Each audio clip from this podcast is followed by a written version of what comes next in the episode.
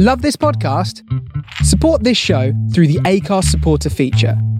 It's up to you how much you give, and there's no regular commitment. Just hit the link in the show description to support now. Head over to Hulu this March, where our new shows and movies will keep you streaming all month long. Catch the award winning movie Poor Things, starring Emma Stone, Mark Ruffalo, and Willem Dafoe. Check out the new documentary, Freaknik The Wildest Party Never Told, about the iconic Atlanta Street Party. And don't miss FX's Shogun, a reimagining of the epic tale starring Anna Sawai. So, what are you waiting for? Go stream something new on Hulu. Hey, I'm Ryan Reynolds. Recently, I asked Mint Mobile's legal team if big wireless companies are allowed to raise prices due to inflation. They said yes. And then when I asked if raising prices technically violates those onerous two year contracts, they said, What the f are you talking about, you insane Hollywood ass? So to recap, we're cutting the price of Mint Unlimited from $30 a month to just $15 a month. Give it a try at mintmobile.com slash switch. $45 upfront for three months plus taxes and fees. Promo rate for new customers for limited time. Unlimited more than 40 gigabytes per month. Slows. Full terms at mintmobile.com.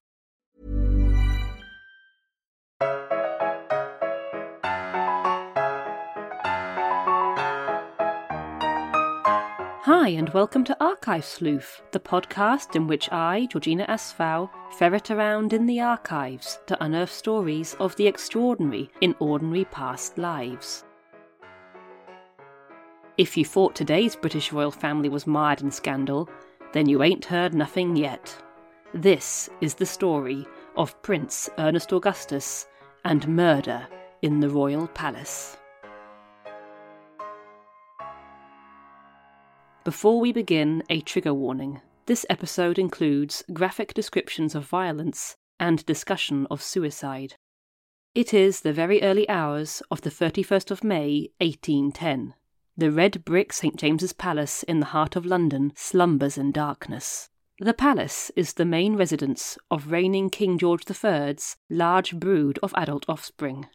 One of these royal children, the eighth of fifteen, is Prince Ernest Augustus, Duke of Cumberland. The 39 year old Duke lies asleep, alone, in his palace apartments. That is, until about a quarter to three in the morning, when he is suddenly, violently awoken by two blows to his head. His first thought was that a bat had somehow got into the room and was beating him about the head. He was hit again and then again, and through the blows he heard a hissing sound. Then, awful realization dawned. The dim light of a lantern glowing in the fireplace caught the reflection of steel flashing above him.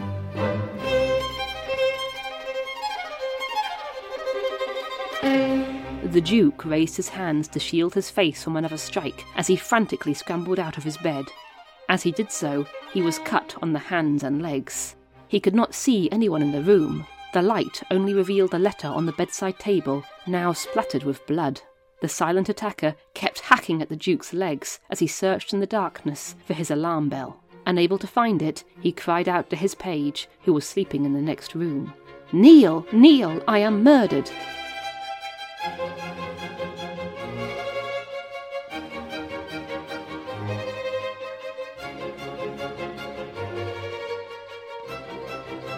Only a wainscot partition separated the Duke's bedroom from that of the page in waiting.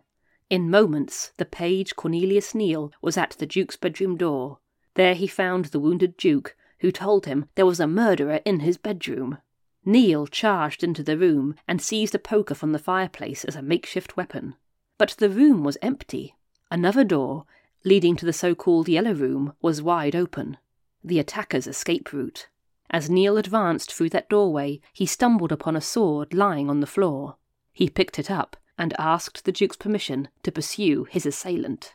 But the Duke said no. He was bleeding heavily. He could not be left alone. So Neal helped the Duke walk to the porter's room, where the porter, Benjamin Smith, was woken up and ordered not to let anyone leave the building. Faint from loss of blood, the Duke then staggered back to his bed, and Neal set about rousing the other servants of the household with cries of murder. Soon a throng of attendants were crowding into the Duke's bedroom, including the King's surgeon, Mr. Home, who set about attending to his many wounds. But there was one noticeable absence. Another of the Duke's pages, Joseph Sellis, had not come, so the Porter Smith and Neil's wife, who was housekeeper for the Duke, were sent to find him. They first went to Sellis's bedroom, but after banging on the door and shouting through the keyhole, they were met only with silence. So Smith went to the apartment of Sellis's family, which was in another part of the palace.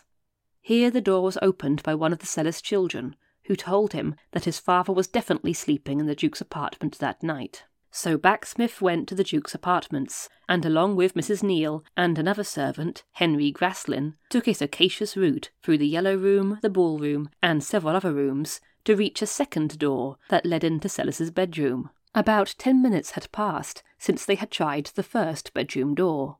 Now, as the three approached the room again, they were alarmed to hear a gurgling noise that sounded like water bubbling in a man's throat, and then a groan of pain. The three froze in terror. Sellis was being murdered too. They dared not enter the bedroom, but instead ran back through the apartments for assistance. It fell to soldier Joseph Crichton, a sergeant in the King's Guard, to finally find Sellis. He had been called from the guard room at about 3:30 a.m. Entering the Duke's apartments with two or three other soldiers, he found a good deal of blood on the stairs. Having been directed to Sellis's room, they entered and discovered the body of Sellis lying on his back on the bed. His throat was cut right across, down to the bone. A bloody razor with a white handle lay on the floor two feet from the bed. There was no sign of a struggle. Sellis's body was drenched in blood, and his arms hung limply down his sides. A coroner's jury assembled the next day, the 1st of June, at the palace. The body and bedroom of Sellis were examined, and testimonies from anyone and everyone at the palace were taken, from the Duke down to the kitchen maid. The verdict was swift. Sellis had attacked the Duke, and having failed to kill him, had fled to his own room and killed himself. Unusually, the jury returned a verdict of felo de se, suicide while in his right mind. By the early 19th century, in cases of suicide, a verdict of non compos mentis, temporary insanity, was usually given, as felo de se was a crime. The punishment for this crime was the forfeiture of the criminal's, so the victim's, property to the monarch, the Duke's father. It seemed an open and shut case. Sellis had keys giving him access throughout the Duke's apartments. The doors leading from the Duke's room to Sellis's room, which were usually locked by the servants at night, were open. Slippers with his name in them were found in a cupboard next to the Duke's room, where it was concluded the attacker had been hiding in wait. There was no sign of a struggle on Sellis's body. No one was caught trying to leave the palace. No other suspicious person was seen. Sellis was judged to be an ungrateful servant who had viciously attacked his master and then committed suicide. But was this true?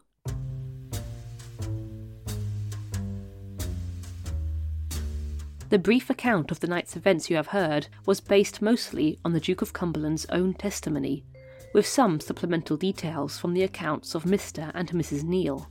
With no witnesses to the attack, we rely entirely on the Duke's own account for how he received his wounds. And we rely a lot on Neil as the only other person who witnessed what happened in the minutes immediately after the Duke was wounded. Yet as I began reading the other witness testimonies, the case struck me rather like a Hercule Poirot story. At first glance, the facts seem clear, the story straightforward. But once we start to look closer, once we go through the specific details of the individual witness testimonies, we find inconsistencies, gaps, unanswered questions, points that might make Poirot uncomfortable with accepting the easy solution to these events. In short, all the pieces do not fit together nor was everyone at the time satisfied with the jury's verdict. Rumours and accusations would dog the Duke of Cumberland for years. Rumours that he knew more about Sellis's death than he admitted. Rumours that Sellis had not killed himself, that he had in fact actually been killed by the Duke, and that the Duke's wounds were self inflicted, with the help of Neil, to cover up his crimes. So, what was the truth? I'll let you come to your own conclusions as we peel back the onion and go over all the evidence. That evidence, the verbatim witness testimonies, were printed in newspapers in 1810 for the consumption, horror, and delight of an astonished public. Then, as now, scandal in the royal family sells papers. Those newspapers, which are now digitised on the British Newspaper Archive, are my source for today's episode, as well as a pamphlet describing the events published in 1810 and some satirical prints of the time digitised by the British Museum. The inquest into the night's horrifying events left no stone unturned. As well as interviewing everyone who knew Sellis at the palace, they tracked down people from his past before he worked for the Duke to paint a fuller picture of his character. Joseph Sellis was Italian. When he came to England, I do not know, but in the mid 1790s he entered the employment of a John Barker Church as valet. John Barker Church was a businessman, politician, and gambler whose colourful life warrants its own episode. Unfortunately, we can only touch on him briefly here. When he hired Sellis as his valet, Church was living in Berkeley Square, in London's wealthy West End. In early 1797, however, he moved across the Atlantic to New York. He was no stranger to America. He worked as a supplier to the Continental Army during the American War of Independence, and he was also married to American socialite Angelica Schuyler, whose sister was married to none other than Alexander Hamilton, yes, founding father of musical fame. Church brought many of his London household servants with him to New York. Besides Sellis, these included maids Sarah Wilson and Martha Perkins, and groom Robert Lutman. All three would come forward in 1810 to offer their recollections of Sellis, and their recollections were not flattering. Sarah Wilson described Sellis as a morose, malicious man. The former servants had all been surprised to hear Sellis had entered the service of a prince as he had always been a vocal anti monarchist. He was heard at the servants' table in New York to say, Damn the English king and all the royal family, the government and all kings. It is a pity they are not done away with. Sellis had even once boasted that he had thrown a stone at King George III as he entered the House of Commons. As Robert Lutman put it, he does not think there could have been one more disaffected to the government and royal family than Sellis was and Lutman was at a loss to think who could have given Sellis a reference for his royal appointment. As shocked as his colleagues had been by his anti monarchism in the context of the place and time, Sellis's views were hardly extraordinary. The newly independent United States had rejected the rule of a king just twenty years earlier. Across the pond, revolutionary France had executed their king only four years ago. Perhaps Sellis was drunk on the taste of republicanism and liberty. Regardless of how at home he may have felt in a republic, Sellis's stay in New York was to be brief. About a year and a half after arriving, John Barker Church awoke one morning to discover his desk had been broken open and the contents robbed. He examined all the household servants with his valet's assistance, but could not find the culprit. That is, until his attentions turned to the valet himself. Church suddenly recollected that on the night of the robbery he had been awoken by the noise of someone walking about in his room, which he believed must have been Sellis. He also found in Sellis's possession a hammer, the claws of which matched the marks made on his desk. Sellis was hauled in front of a magistrate for examination, but was released without charge due to insufficient evidence. Church nonetheless remained convinced of Sellis's guilt and dismissed him from his service. According to his fellow servants, Throughout this time, Sellis remained calm and repeatedly said he did not mind being accused, as he knew he was innocent. Sellis was fired in late 1798 and returned to England, where he soon found employment again as a page to the Duke of Cumberland. Soon after returning, he married a woman called Mary Ann, and the couple had several children together. His former colleagues Sarah Wilson and Martha Perkins were almost as surprised to hear Sellis had married as that he had entered royal service, but they both hoped that his manners and character had altered after his marriage to an Englishwoman. And here we have one of those clues that may not have sat comfortably with Poirot. In discussing his marriage, Sellis's former colleagues put a lot of emphasis on the fact that his wife was English and therefore capable of reforming Sellis, the foreigner we cannot ignore the possibility that xenophobia clouded how Sellis was regarded by his former colleagues and later by the jury. I came across one satirical print made by Isaac Cruikshank in June 1810, which explicitly cast Sellis as murderous because he was not British. The blessed effects of preferring foreign servants to our own countrymen, reads the caption, beneath a picture of a savage looking Sellis with wide eyes and clenched teeth wielding a bloody sword over the wounded Duke in his bed. Cruikshank would hardly have printed this if his audience was not receptive to such xenophobic opinions.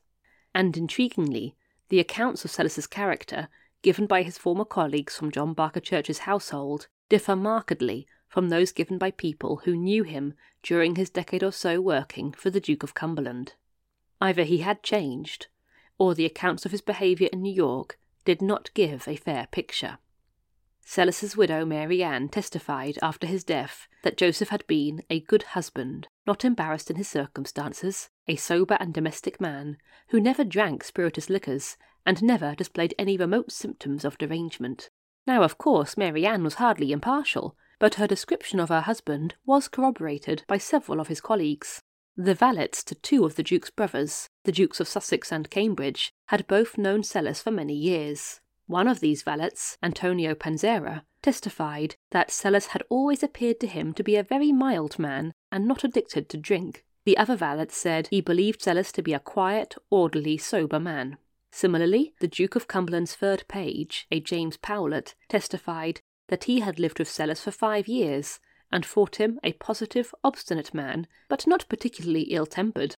Meanwhile, the Duke's under butler, Thomas Strickland, had always found him a very civil man. A more professional opinion was given by Surgeon Thomas Jones, who was often in attendance upon the Duke's household. He testified that although Sellis had recently been anxious about the health of one of his children, he had never seen Sellis in a low or desponding mood, had never heard him complain of harsh treatment, understood he lived very happily with his wife, and never observed any symptoms of derangement in him. According to his fellow servants, the Duke of Cumberland had always been happy with Sellis's work, and Sellis was something of a favourite. It was always Sellis who was selected to accompany the Duke when he travelled. The Duke had arranged for Sellis's family to have apartments in St James's Palace, with coals and candles. In other words, accommodation, with heating and lighting inclusive. And in the month prior to the violent events of 31st of May, Sellis had been excused from some of his duties on account of having a cold.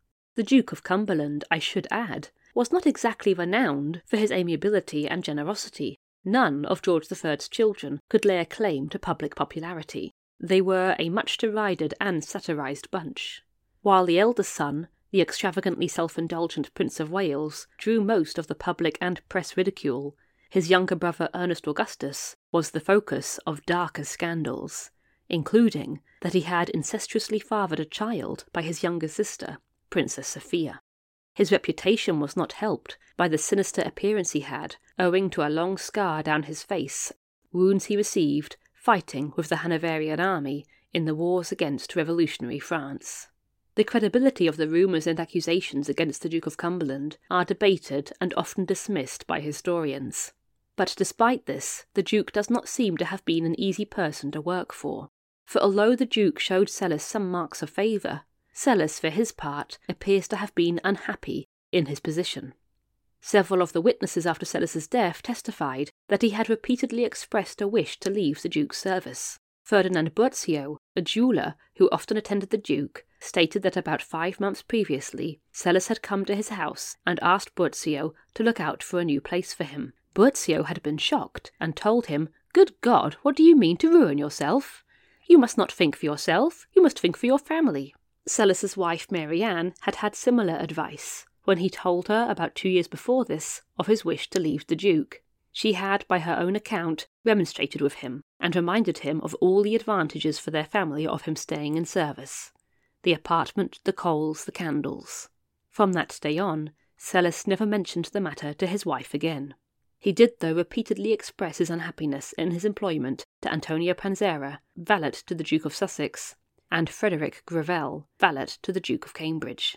We even have evidence that Sellis directly raised grievances with the Duke of Cumberland. In 1808, two years before his death, Sellis wrote a letter to the Duke begging not to be forced to ride in the open air upon the carriage box when the Duke was travelling. Sitting on a hard seat in the open, exposed to the changeable British weather for hours on end, was acutely uncomfortable. The Duke's brothers, Sellis pointed out, now either allowed their servants to ride in their carriages, or sent them separately by the stage, a public coach, or in a private post-chaise. To quote the letter, a copy of which was found and published after Sellis's death, I most humbly entreat your Royal Highness to discontinue a thing which has preyed on my mind and has hurt me more than ten years' hard labour would have done. Although we don't have the Duke's reply, it appears that the request was not granted, as Mrs. Neale, in listing the favours that the Duke showed Sellis, cited the fact that in the month prior to his death, Sellis had been allowed to ride inside the carriage instead of outside because of his cold, the implication being that until that point, and despite the letter, Sellis had continued to ride on the outside. Yet, as uncomfortable as riding on the carriage box was, this was a comparatively minor source of vexation for Sellis. His real reason for wanting to leave the Duke was his bad relationship with his fellow page, his rival page, Cornelius Neile. The letter about the carriage journeys was not the only one found among Sellis's belongings. There was another, written in July 1809 and addressed to a Captain Stevenson. In this letter it is revealed that Sellis had recently accused Neile of theft. To quote the letter, Sir, I am extremely anxious to know His Royal Highness's decision concerning the evidence provided before you against Mr. Neile, and I beg you, sir, to have the goodness to relieve me from this most disagreeable suspense. If I may, sir, judge from appearance, either His Royal Highness is not acquainted with what has been proved, or His Royal Highness has entirely forgiven him. Should the former be the case, sir, I hope you will have the goodness to acquaint His Royal Highness to the full extent of the roguery of this man, and here it may be necessary to say that the witnesses you have examined are all of them ready to take their oaths in a court of justice, and there to assert what they have already said before you. But, sir, should His Royal Highness have forgiven him, and then I must be under the most disagreeable necessity to beg His Royal Highness to have the goodness to dispose of me as His Royal Highness may think proper, so that I may not have the mortification to live and act in the same room with a man I have convicted as a rogue, and with whom no human being is able to live upon friendly terms. Later in the letter he provides more detail on what Neile was accused of. I have been told, sir, that Mr. Neile cheats His Royal Highness in everything he buys. This man is as great a villain as ever existed.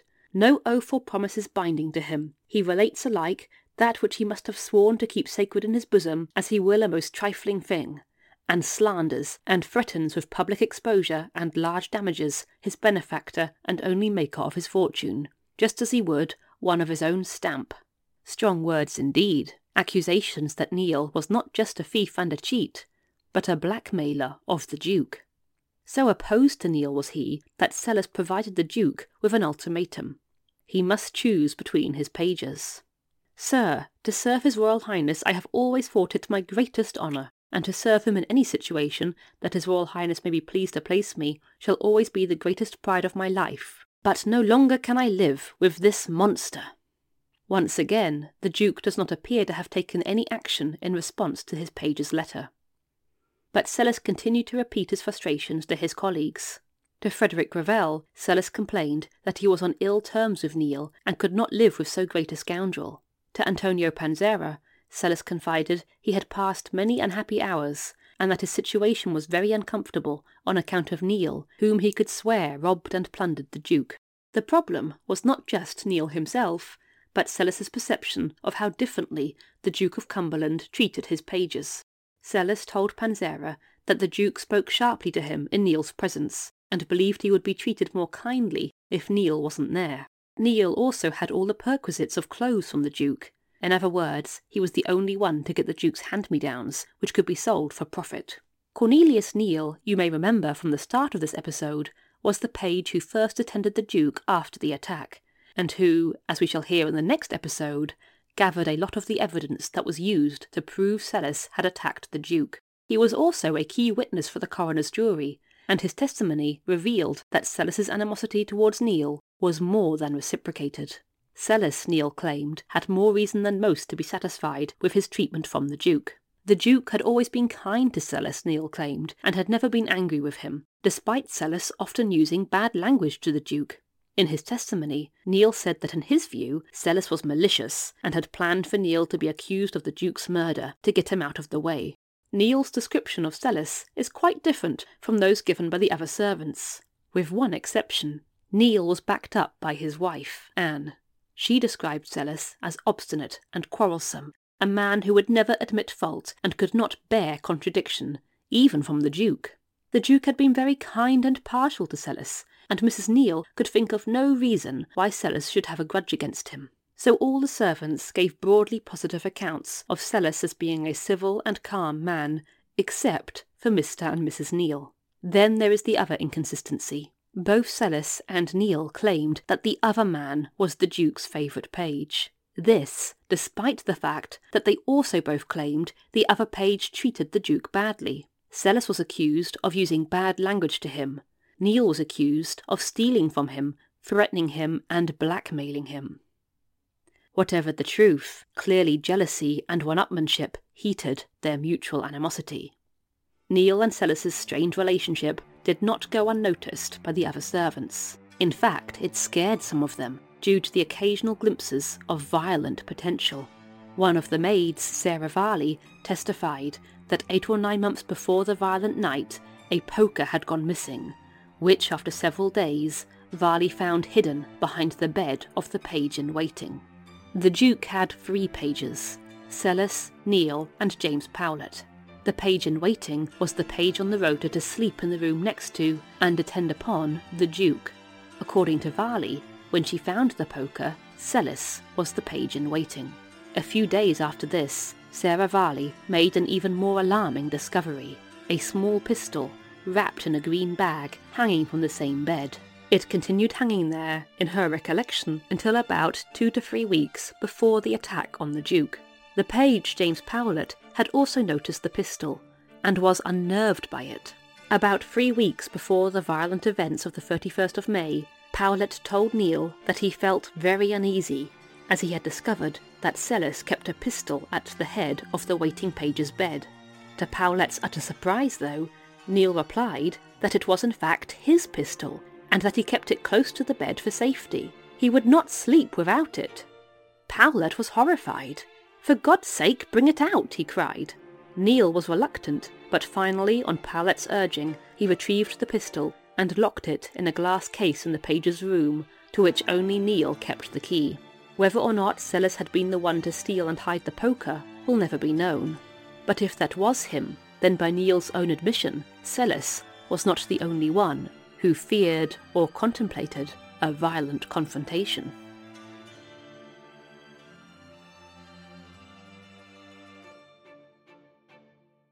One final intriguing note on this episode. A third person was present during Powlett and Neil's conversation about the pistol Mrs. Neil. And yet, despite hearing all that passed between the men, and despite seeing her husband lock the pistol away, just a few weeks later, Mrs. Neal would tell Sarah Varley that the pistol had belonged to Sellis. So Sarah Varley testified. Sellis obviously could not provide his own account of his character or his relationship with the Duke and Neal to the jury that assembled to determine the cause of his death. But there are enough inconsistencies in the accounts of those who knew him to cast doubt and suspicion on those who gave evidence, not least Mr. and Mrs. Neil, who, as you will hear in the next episode, were central to the gruesome night's events.